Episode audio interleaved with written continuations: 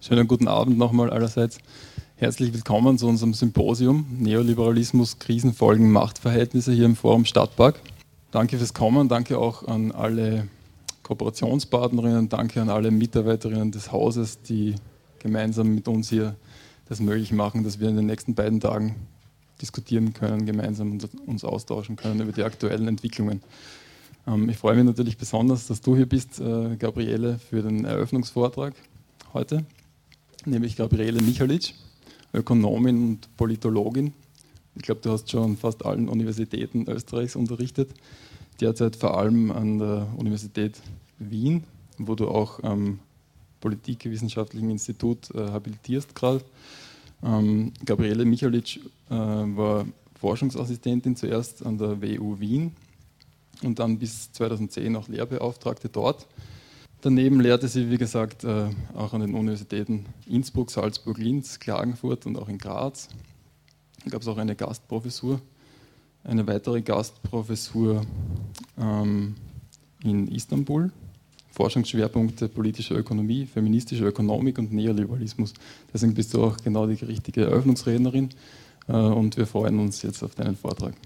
Ja, ich wünsche Ihnen auch einen schönen Nachmittag oder Abend und möchte noch einmal verweisen auf den Titel dieses Symposiums, dieser Veranstaltung Neoliberalismus, Krise, Krisenfolgen, äh, der Versuch einer kritischen Bestandsaufnahme und die Frage, können wir überhaupt noch von Neoliberalismus sprechen oder ist Postneoliberalismus eigentlich ein angesagterer Terminus in diesem Zusammenhang.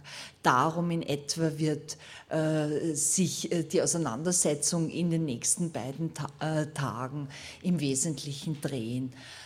Eine Perspektive der Kritik äh, auf die Krise und ihre Folgen. Krise und Kritik, das ist der Zusammenhang, von dem ich ausgehen möchte, jetzt in der nächsten halben Stunde aus einer Perspektive der Kritik versuchen, eine Deutung der Gegenwart sozusagen zu liefern, zumindest ein paar Ansätze dazu zu liefern, aus einer politökonomischen Perspektive.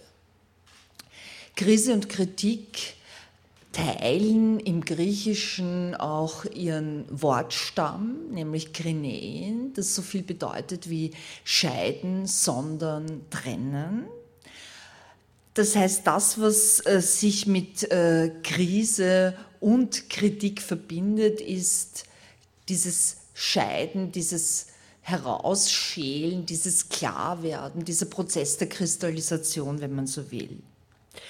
Wobei die Krise, Krisis im Griechischen, eben diesen Entscheidungsaspekt, Ausschlag, dieses Ausschlaggebende, dieses Trennende in den Vordergrund stellt während auf der anderen Seite die Kritik sich von Kritis ableitet. Kritis bedeutet Richter, verweist also auf Urteilsfähigkeit. In dem Sinn geht es um ein Urteil im weitesten Sinne über das, was wir als Krise oder multiple Krisen äh, definieren. Darüber hinaus möchte ich bei dem Begriff der Kritik an Foucault anknüpfen, und seinen, sein Verständnis von Kritik als Ausgangspunkt nehmen. Die Haltung der Kritik bezeichnet er einerseits als die Kunst, nicht dermaßen regiert zu werden, nicht auf diese Weise, nicht solcher Art regiert zu werden.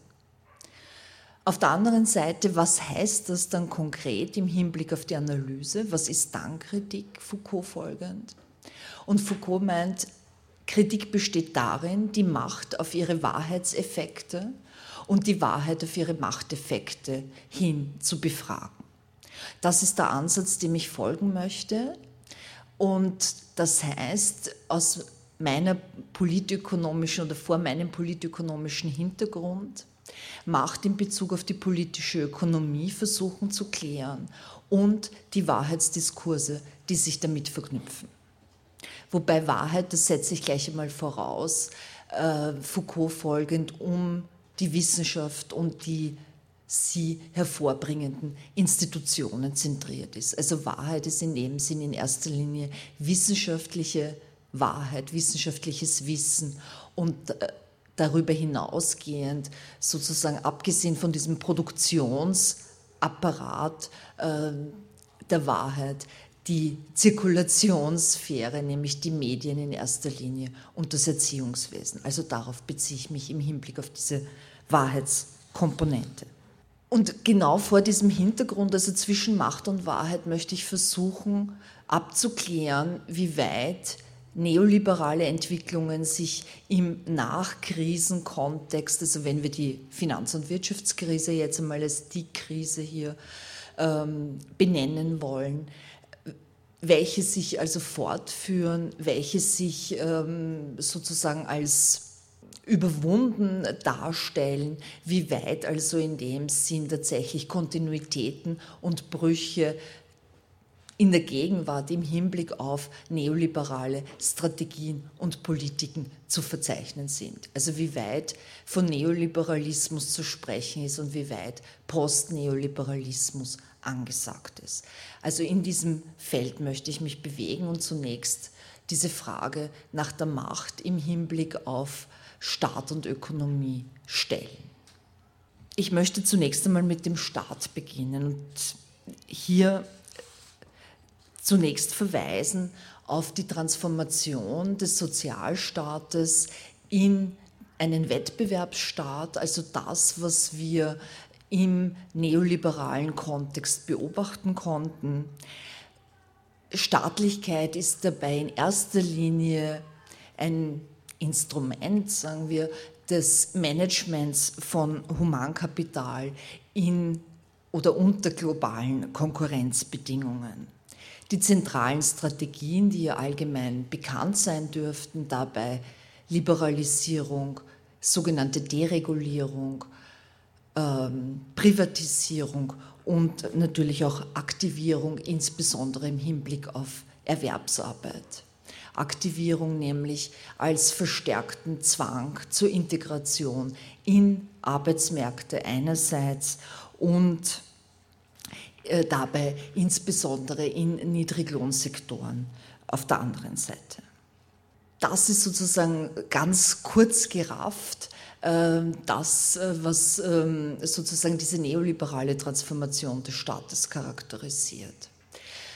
Im Zuge der Krise wurde das Verständnis von Staatsrückbau, das Verständnis eines nur mehr peripher überhaupt bedeutenden Staates grundlegend äh, revidiert. Der Staat wurde sozusagen die letzte Rettungsinstanz in der Not.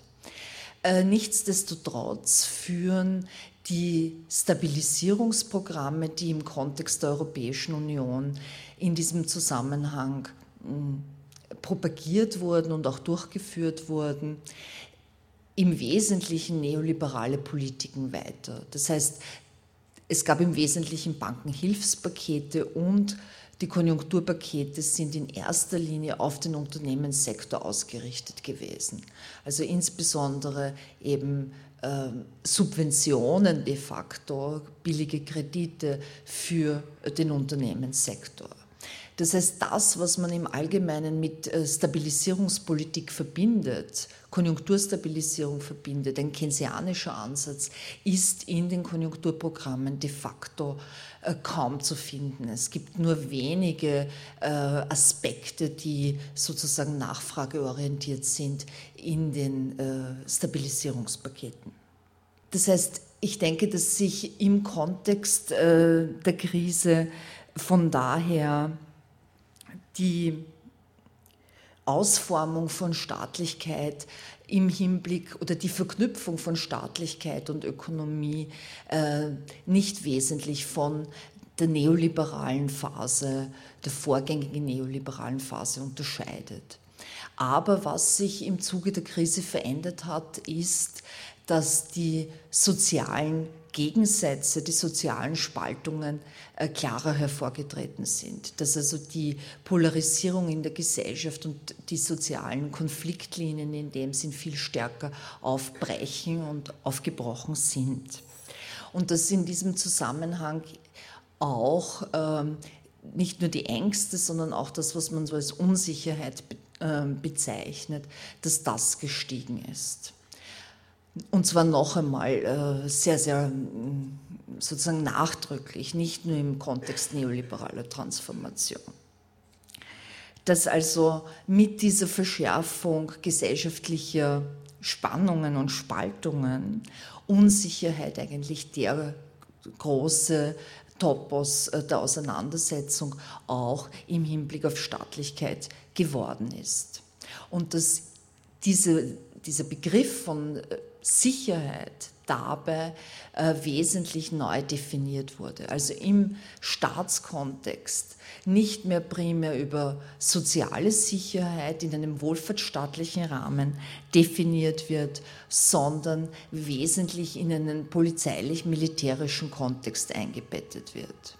Ich denke, das verbindet sich damit, dass im Zuge dieser vermehrten Spaltungen auch vermehrte Feindbildkonstruktionen auftreten, aufgetreten sind und auftreten. Auch das in dem Sinn nichts wesentlich Neues, aber ich denke durch die Krise ganz wesentlich verschärft.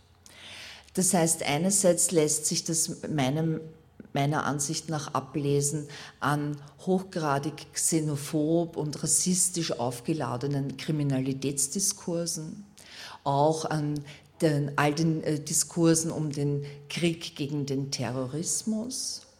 Und äh, nicht zuletzt an den äh, Auseinandersetzungen rund um äh, Abschaffung allgemeine Wehrpflicht, äh, Berufsheer, also die letztlich die implizit jedenfalls Auseinandersetzung um die Europäisierung äh, der Außen- und Sicherheitspolitik, mit der auch die Wahrscheinlichkeit, auch im Hinblick auf Kleinstaaten wie Österreich, in internationalen militärischen Operationen äh, präsent zu sein, in postkolonialen Kriegen, wenn man so will, präsent zu sein, steigt. Das heißt, ich denke, dass sich hier Spaltungen in der Gesellschaft mit Feindbildkonstruktionen, und zwar Feindbildkonstruktionen nach innen wie nach außen, vermengen. Und dass sozusagen in diesem Kontext der Aufspaltung Sicherheit eben militärisch-polizeilich definiert wird. Mit der Folge nicht zuletzt, dass der öffentliche Raum verstärkt überwacht wird und dass auch ähm, der öffentliche Raum in hohem Maße militarisiert wird in der Form, dass äh, beispielsweise kaum ein Einkaufszentrum mehr ohne sogenannte Sicherheitsdienste auskommt, die gerade eben auch diese Bedrohungsgefühle evozieren, die sie an, vor denen sie angeblich schützen sollen. Also ich meine, dass hier in diesem Kontext Staatlichkeit nicht mehr nur Wettbewerbsstaatlichkeit ist, sondern in hohem Grade Sicherheitsstaatlichkeit wird geworden ist, dass sich das noch äh, verstärkt ausprägen wird. Also dass hier in dem Sinn äh, eine Diskontinuität zu einem neoliberalen oder zu einer rein neoliberalen Orientierung gegeben ist und dass damit meines Erachtens Gewalt- und Zwangskomponenten des Staates auch deutlicher hervortreten, hervortreten werden. Soweit zur Veränderung von Staatlichkeit. Also in dem Sinn wäre ich durchaus ähm, geneigt, hier äh, vom Postneoliberalismus zu sprechen, als sich Staatlichkeit in dem Sinn reformiert über den neoliberalen Rahmen hinaus. Zur Ökonomie. Ich möchte dabei von einem umfassenden Ökonomiebegriff ausgehen, der äh, nicht ganz dem gängigen Mainstream-Verständnis von Ökonomie entspricht. Ökonomie möchte ich etwas vereinfacht, aber grundlegend als äh, ein, eine Hierarchie von fünf Sektoren verstehen. An der Spitze dieser Sektoren, sozusagen ganz oben, äh, der Finanzmarkt die Finanzakteure, darunter das Segment äh, der realwirtschaftlichen, das was man so reale Marktwirtschaft nennen könnte, der realwirtschaftlichen Güter- und Leistungsproduktion, also der realwirtschaftlichen Unternehmen, profitorientierter Sektor und äh, die öffentliche Dienstleistungsökonomie, also der Bereich der Versorgung, mit Bildung, mit Gesundheit, mit Pflege und ähnliche. Das sind im Wesentlichen die drei Sektoren, die im traditionellen Ökonomieverständnis zur Kenntnis genommen werden. Keine Rolle oder fast keine Rolle in Auseinandersetzungen über Ökonomie finden hingegen die beiden Sektoren, auf die ich äh, noch verweisen will, nämlich einerseits der informelle Sektor, der äh, im neoliberalen Kontext eine deutliche Ausweitung erfahren hat, würde ich mal sagen, insbesondere im Hinblick auf Pflegedienste, Gesundheitsdienste, Betreuungsdienste. Und äh, der private Versorgungssektor, das, was man so als Versorgungsökonomie oder auch reproduktive Ökonomie bezeichnet, Reproduktionssphäre, der unbezahlte Sektor. Also diese fünf Sektoren sehe ich in einer Hierarchie zueinander, sozusagen dominiert von oben nach unten, äh, vom Finanzmarkt ausgehend, werden letztlich sozusagen die Lebensverhältnisse ganz konkret in der Versorgungsökonomie bestimmt. Wenn wir versuchen, hier mal so eine Bestandsaufnahme zu machen, was, was heißt Neoliberal, Neoliberalismus in diesen einzelnen Sektoren? Wie haben sich diese im Zuge neoliberaler Transformation verändert? Und wird diese weitergeführt oder gibt es auch hier Brüche? Was den Finanzsektor betrifft, so ist dieser im neoliberalen Kontext charakterisiert durch fortschreitende Liberalisierung und Deregulierung. Das gilt auch für den realwirtschaftlichen Sektor, wenn man das so nennen kann. Ich denke, dass diese Logik im Wesentlichen ungebrochen ist. Wir haben zwar im Zuge der Krise wiederholt Bekenntnisse zu einer Notwendigkeit der Regulation, vor allem des Finanzsektors, gehört, aber es ist praktisch nichts dergleichen passiert. Es ist vor allem nichts passiert im Hinblick auf die Eindämmung der Spekulation. Spekulation ist nach wie vor die zentrale Triebkraft der Weltökonomie, muss man sagen. Also hier sehe ich in dem Sinn keinen wirklichen Bruch mit neoliberalen Strategien und Prinzipien. Im Hinblick auf den realwirtschaftlichen Sektor denke ich, dass ähm, ganz wesentlich die, sich äh, die Relation zwischen Arbeit und Kapital im Zuge der Krise noch einmal verschärft hat, insofern als die Machtasymmetrie zwischen diesen beiden Faktoren noch einmal zugenommen hat. Also ich verweise nur auf die enorme ausgewiesene Arbeitslosigkeit und die gleichzeitig auch enorme nicht ausgewiesene Arbeitslosigkeit, weil die Arbeitslosenzahlen in dem Sinn tatsächlich immer weniger ein Bild der Realität geben, weil sehr viel per Definition ausgeschlossen wird aus den offiziellen Arbeitslosenzahlen. Was weiter voranschreitet, äh, ist Prekarisierung, ganz äh, klar sozusagen äh, die nur mehr sehr partielle Integration in das Sozialsystem, die mit Erwerbsarbeit verbunden ist, vielfach die nicht mehr existenzsichernden Löhne in vielen Bereichen, die entsprechend nicht mehr existenzsichernden Sozialtransfers und so weiter. Also Prekarisierung scheint mir ganz ungebrochen zu sein. Was wir weiters beobachten, ist, dass auch das Lohnniveau, also dass die Reallöhne im Wesentlichen stagnieren oder in vielen Bereichen auch zurückgehen. Und dass gleichzeitig die Leistungsanforderungen an die Beschäftigten steigen, die sogenannten Flexibilitätsanforderungen, dass hier vielerorts unternehmerisches Risiko an die Beschäftigten externalisiert wird, also dass zum Beispiel in Hotels, die mit Strauß-Kahn jetzt in aller Munde, die sogenannten Zimmermädchen, also das Reinigungspersonal, äh, beispielsweise die das Risiko trägt äh, der Auslastung, weil sie danach bezahlt werden, wie viele Zimmer überhaupt zu reinigen sind. Also dass sie in dem Sinn hier eigentlich das, die unternehmerische Funktion äh, wesentlich äh, überhaben. Die öffentliche Dienstleistungsökonomie ist der Bereich, der schon im neoliberalen, in dieser neoliberalen Transformationsphase wesentlich reduziert wurde und ich denke im Rahmen der Austeritätspolitik eigentlich in praktisch allen europäischen Staaten weiter reduziert wird. Also die Privatisierung in dem Bereich geht meines Erachtens mehr oder weniger ungemindert weiter. Die Folge ist, dass viele Tätigkeitsbereiche aus dieser öffentlichen Dienstleistungsökonomie äh, nicht nur in den Markt, das war sozusagen die Botschaft, nicht? Das wird in den Markt verlagert und entsprechend effizienter alloziert.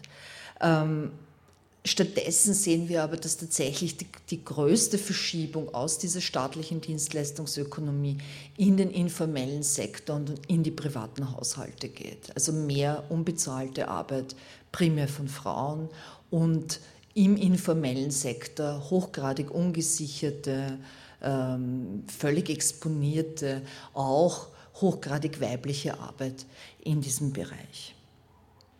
Also hier sehe ich eigentlich die ökonomischen Entwicklungen vor der Krise weitergeführt und noch einmal zugespitzt. Ich sehe hier eigentlich wenige Brüche.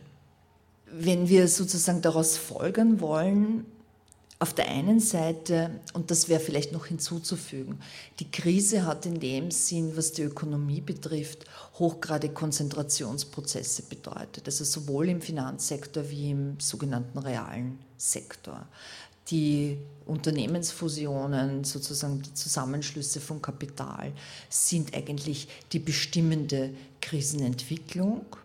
Und damit äh, verbindet sich doch auch eine gewisse Neuausrichtung und das wäre vielleicht ein Ansatzpunkt für Postneoliberalismus eine gewisse Neuausrichtung im Verhältnis von Staat und Ökonomie. Im neoliberalen Kontext schienen die beiden ja immer stärker ineinander verwoben und in dem Sinn Staat und Ökonomie als mehr oder weniger integrale Struktur zu funktionieren. Ich denke, dass jetzt aber äh, im Gefolge der Krise durchaus auch die Widersprüche stärker hervortreten. Dass also die ähm, angegriffene staatliche Stabilität infolge der großen sozialen Differenzierungsprozesse auch die gegensätzlichen Interessen, wenn man so will, von Staat und Kapital deutlich macht. Und das ist meines Erachtens auch ein wichtiger Ansatzpunkt für soziale Bewegungen, die sich aus diesen äh, Spaltungen ja im Wesentlichen, aus diesen Spaltungen heraus im Wesentlichen konstituieren. Und ähm, das ist in dem Sinn meines Erachtens auch äh, die große Frage, wie weit sich im äh, Zuge dieser Postkrisensituation, vielleicht auch Präkrisensituation, wer weiß das so genau, ähm, äh, dass sich hier sozusagen neue soziale Bewegungen konstituieren und bestehende vielleicht an äh, Stärke gewinnen. Also ich denke jetzt eben an das Beispiel Griechenlands, wo ja doch ein sehr sagen wir, breiter, wenn auch nicht Aufstand, aber doch ein sehr breiter Widerstand deutlich wird. Also das wäre sozusagen ein Ansatzpunkt für Postneoliberalismus, dass diese scheinbare Integration von Staat und Ökonomie doch äh, sehr viel brüchiger ist und von größeren Gegensätzen getragen ist, als das ähm, im neoliberalen Kontext vermutet würde, worden wäre oder ähnliches. Das wäre sozusagen die Seite der Macht, die ich versucht habe zu beleuchten. Die andere Seite, die Seite der Wahrheit, dazu vielleicht nur kurz zum Abschluss. Einige Bemerkungen, weil ich denke, dass diese Fragen natürlich alle in den nächsten zwei Tagen ganz viel, sehr viel weitreichender und in die Tiefe gehender analysiert werden werden. Die Dimension der Wahrheit, also was ist hier innerhalb der Wissenschaften passiert, im, soweit ich das beobachten kann. Also ich beziehe mich da in erster Linie eigentlich auf das Wissen der Ökonomie und äh, der Sozialwissenschaften. Das sind eigentlich die beiden Bereiche, wo ich halbwegs orientiert bin. Also ich spreche nur für diese Bereiche. Und da würde ich sagen, dass es im Wesentlichen 2009, äh, 2010, und das gilt im Übrigen auch für den medialen Diskurs, eine sehr äh, doch fundamentale Infragestellung gegeben hat. Also ich dachte doch, dass unmittelbar ähm, mit dem Höhepunkt der Krise, so in Österreich war das ja so Anfang 2009, erste Hälfte, also Ende 2008, erste Hälfte 2009, da gab es doch sehr viel an grundsätzlicher Kritik. Plötzlich konnte man wieder Kapitalismus kritisieren, Profit wurde gegeißelt und die Gier war sozusagen ein großes Thema. Ich denke, dass das weitgehend wieder verschwunden ist. Äh, ich denke, dass zwar sozusagen Reste noch da sind, aber dass im Wesentlichen dieses Window of Opportunity, einen anderen Diskurs durchzusetzen, dass das sich äh, wieder geschlossen hat. Und dass im Wesentlichen die Prozesse der neoliberalen Transformation von Wissenschaft, von Wissen, von Bildung weitergehen. Dass zwischenzeitlich ein äh, hoher Grad an Privatisierung von Wissenschaft erreicht ist, dass also nicht nur, und damit meine ich nicht nur, dass sozusagen die außeruniversitäre Forschung an Bedeutung gewonnen hat, also von privaten Firmen finanzierte Forschung, sondern dass auch die Forschung in den Universitäten hochgradig von privaten Verwertungsinteressen abhängig geworden ist. Und das ist nicht, das ist sozusagen strukturell, das ist nicht ähm, verändert oder sozusagen abgeschwächt worden in den letzten Jahren. Ich würde sagen eher im Gegenteil, das geht so weiter. Spezifisch, was das ökonomische Wissen betrifft, würde ich sagen, dass das was ich am ehesten beobachte, eigentlich nicht so sehr die Verschiebung innerhalb der Volkswirtschaftslehre oder der Economics äh, ist.